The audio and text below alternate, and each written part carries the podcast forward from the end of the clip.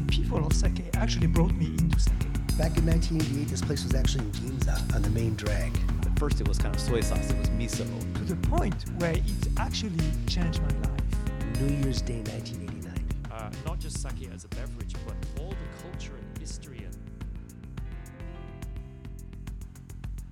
And welcome back, and thanks for tuning into one more episode here at Sake on Air, the world's first podcast dedicated to expanding the dialogue surrounding Japan's iconic beverages of sake and shochu. My name is Justin Potts, one of several of your regular rotating hosts here on the show, the show that is brought to you with the support of the Japan Sake and Shochu Makers Association. Today, we are continuing with our sake vocabulary mini series in which we are bringing on a wide range of guests who are working deep in the realm of sake in many different capacities, and we're having them introduce to us a particular bit of sake or shochu related vocabulary of their choice that they thought was of particular importance or of interest or has some component to it that they thought our listeners should uh, maybe better understand or better appreciate or just get a little better handle of with a little different perspective, hopefully contributing to their uh, further enjoyment of sake or shochu as the beautiful beverages that they are. This week, I am joined by Mr. Takashi Umio Eguchi, uh, more often than not referred to as Umio or Umio-san. And Umio-san is the sake concierge. He is your guide for sake and the proliferation of sake culture. Um, a lot of our listeners might know him as he did indeed contribute the tasting notes to uh, the Japanese Sake Bible uh, by Mr. Brian Ashcraft. And he's and Umio-san has actually been on the show uh, with us before as well too. Um, so we're excited to have him back to join us. Um, before he told us all about Kyoto, and today he's got uh, some choice words for us. Um, but before we dig into there, I'll have him say hello and introduce himself a bit once again. Umio-san, how are you doing this morning Hi. where you're at? Hi, hi, Justin. Hi, hi, Justin. Hi, hello from Kyoto. I'm uh, Umio.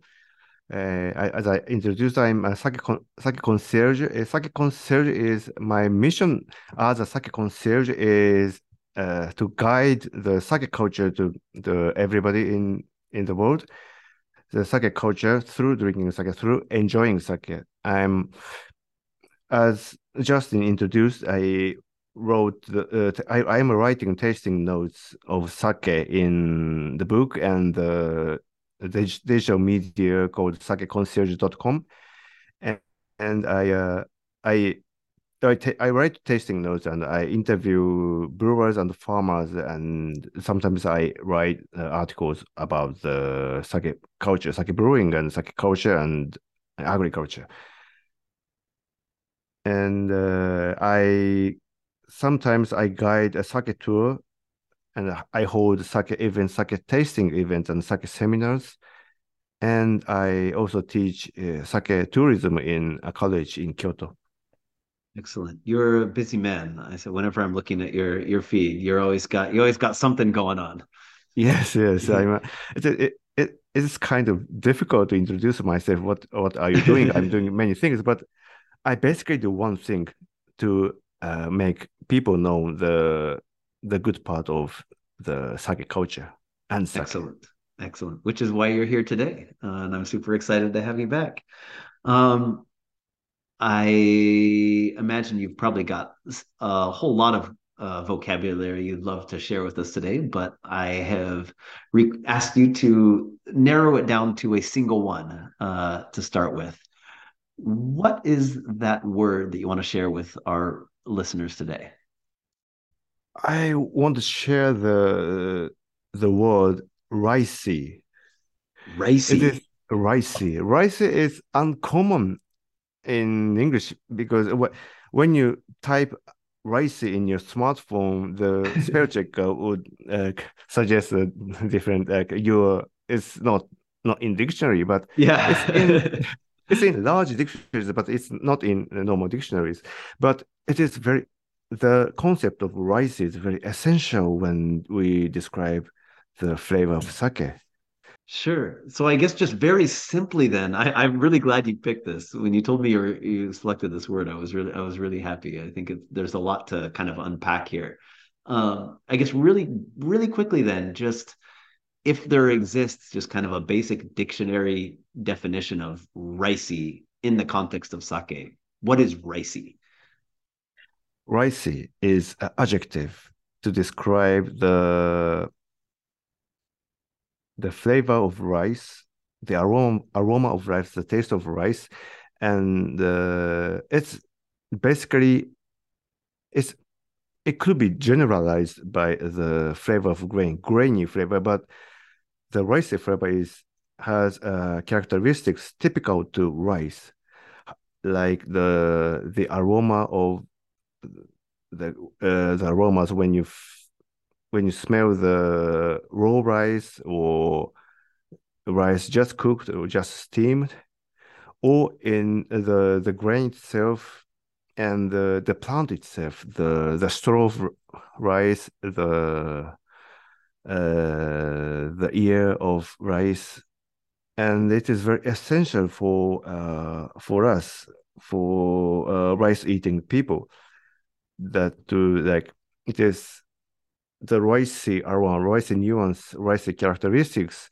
They are very nostalgic and very uh, we when we when we feel the ricey notes, we feel relaxed. So uh, I'm sorry, it's it's beyond the the basic. No, that's okay. Definition of no, that's great. That's great. I'm glad you actually incorporated all that because that brings up a few things I, I'd love to ask you about. Because I, I mean, not to put you on the spot here, but it's, I'd say that probably for a lot of individuals who are not necessarily accustomed to drinking sake, Mhm. or let's say they're taking their first an early sake education course you know they're starting to learn about sake in a you know in that in that context. And they're looking at explaining flavor or aroma. Um, and the adjective ricey comes up often when describing not just rice obviously but sake.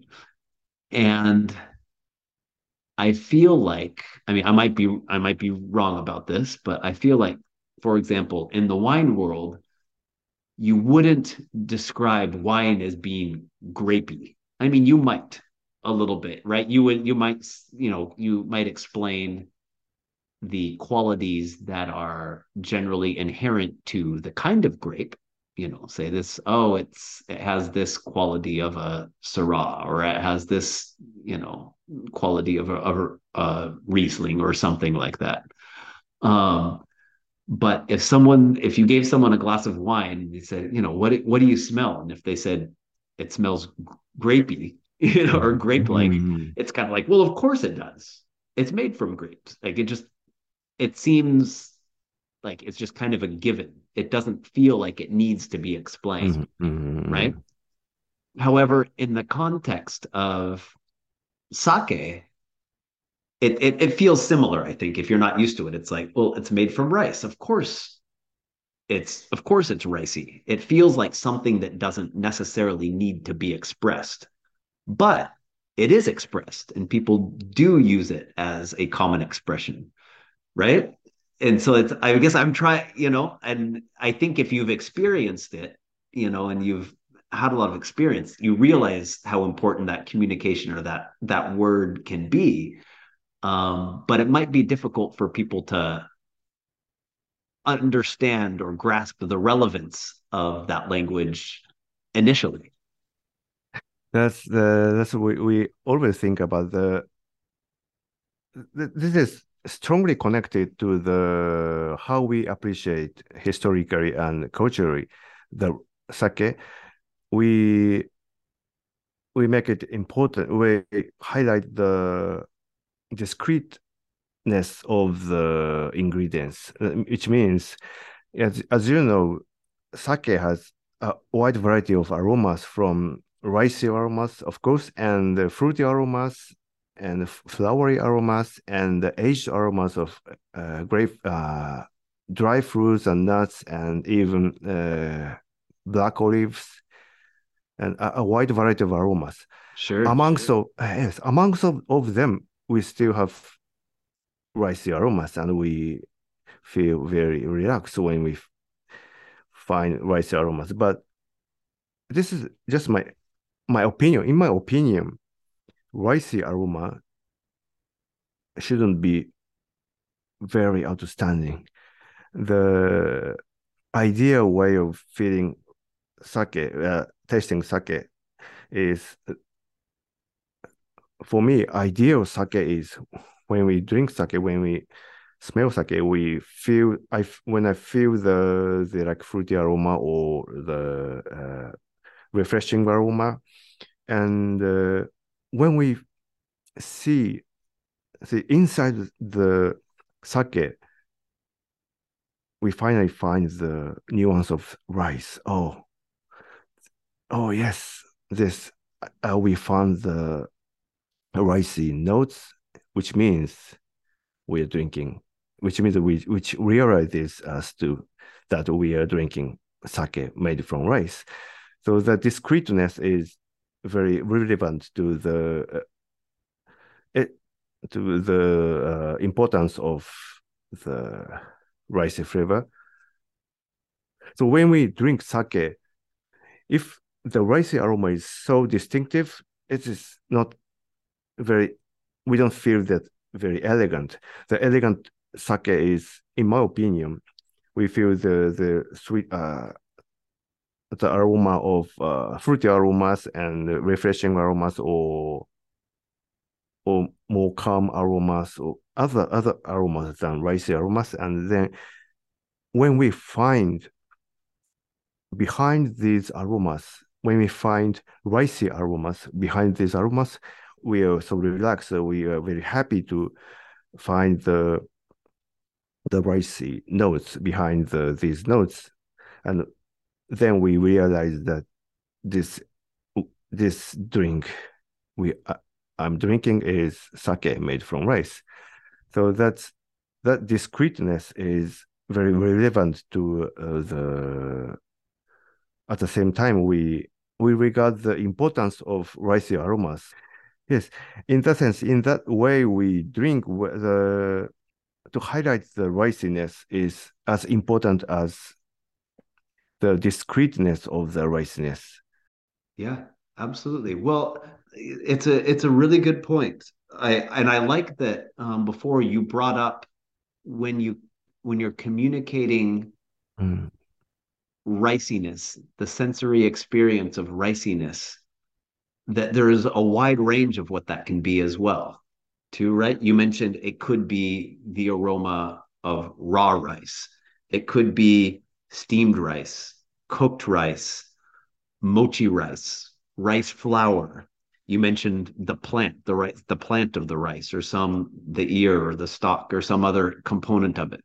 Like those are all different may, maybe they might have similar you know aromatic compounds and things in there but they're all unique expressions of them right? And so when you're finding riciness you're not only finding a component of rice you're finding in that discreteness the nuance in there Yes, uh, exactly, exactly, exactly. When when we feel the the aroma of rice just cooked, we imagine the the our my childhood when we were waiting for the my our mother was cooking rice and our the children my me and my brothers are very hungry and waiting for the rice is cooked.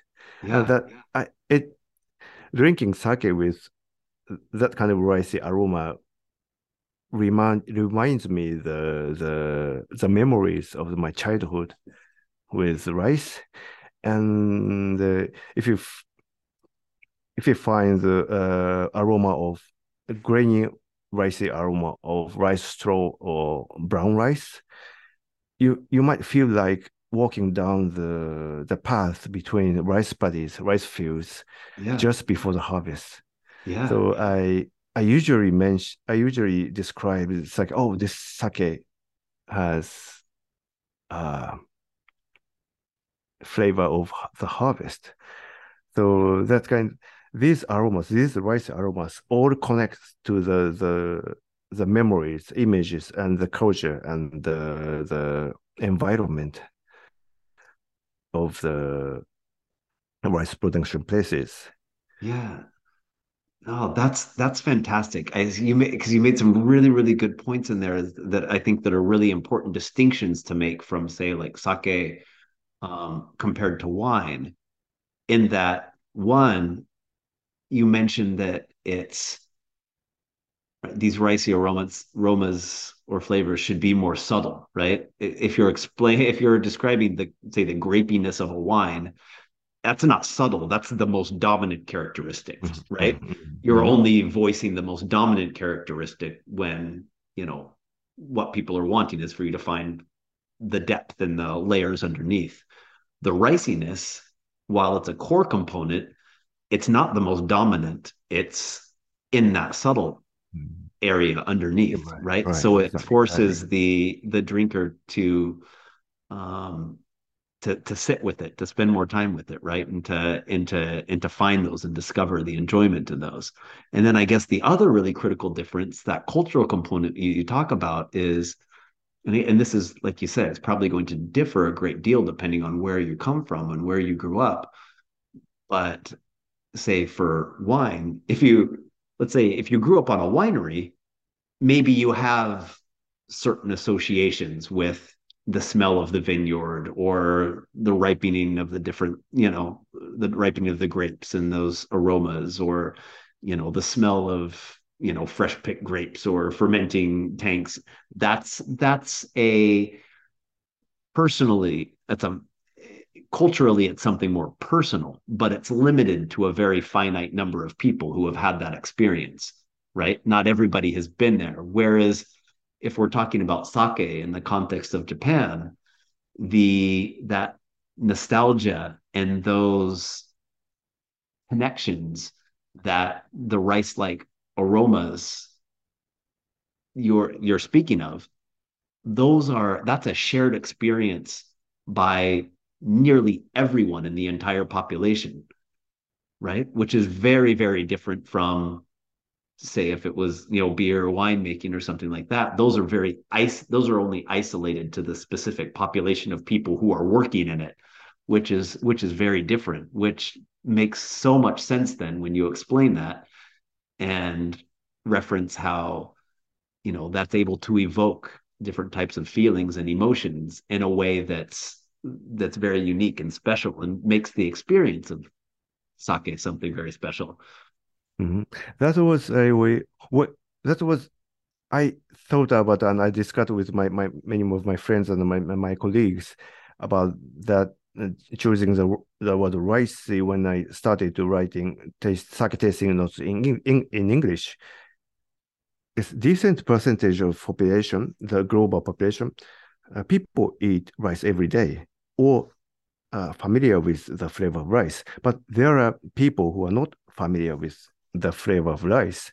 But I chose, I, I decided to use the word ricey that uh, it it could help the the people who are not familiar with rice to introduce the the good things of rice through tasting sake and what you are tasting uh, is kind of grainy but it's a little bit you can like it has something special in these grainy aromas. That's ricey and this that is the power of rice. That is the taste of rice. And uh, the readers the listeners the, the audience might think that oh oh that's a uh, ricey flavor and uh, let's like oh I, I would taste rice if I have a chance so stuff like that. So the using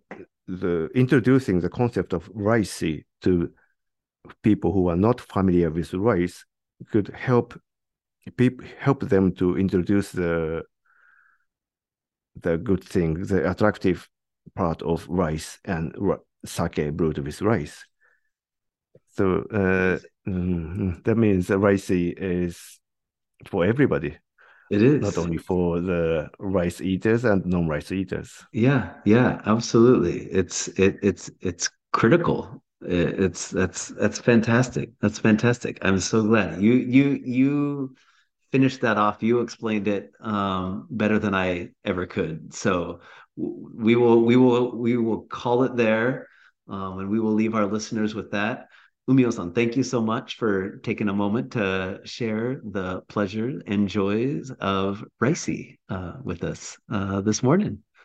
Thank you so much, Justin. I it was very good to share the the idea of ricey. Thank you. Excellent. And that will do it for one more episode here at Sake on Air. If you have any questions about Ricey or any of our other uh, words in our vocabulary mini series that we've got going on, feel free to send those questions to questions at sakeonair.com or you can reach out and share those thoughts with us over on social media. We're on Facebook, Instagram, and Twitter at, at Sake on Air. The show is brought to you by the Japan Sake and Shochu Makers Association and broadcast more often than not from the Japan Sake and Shochu Information Center located in the heart of Tokyo. The show is a production by Potsuke Productions with editing work done by Mr. Frank Walter. That'll do it for this week's vocabulary, and we'll be back with some more vocabulary and some more sake on air here very soon. Until then, kampai.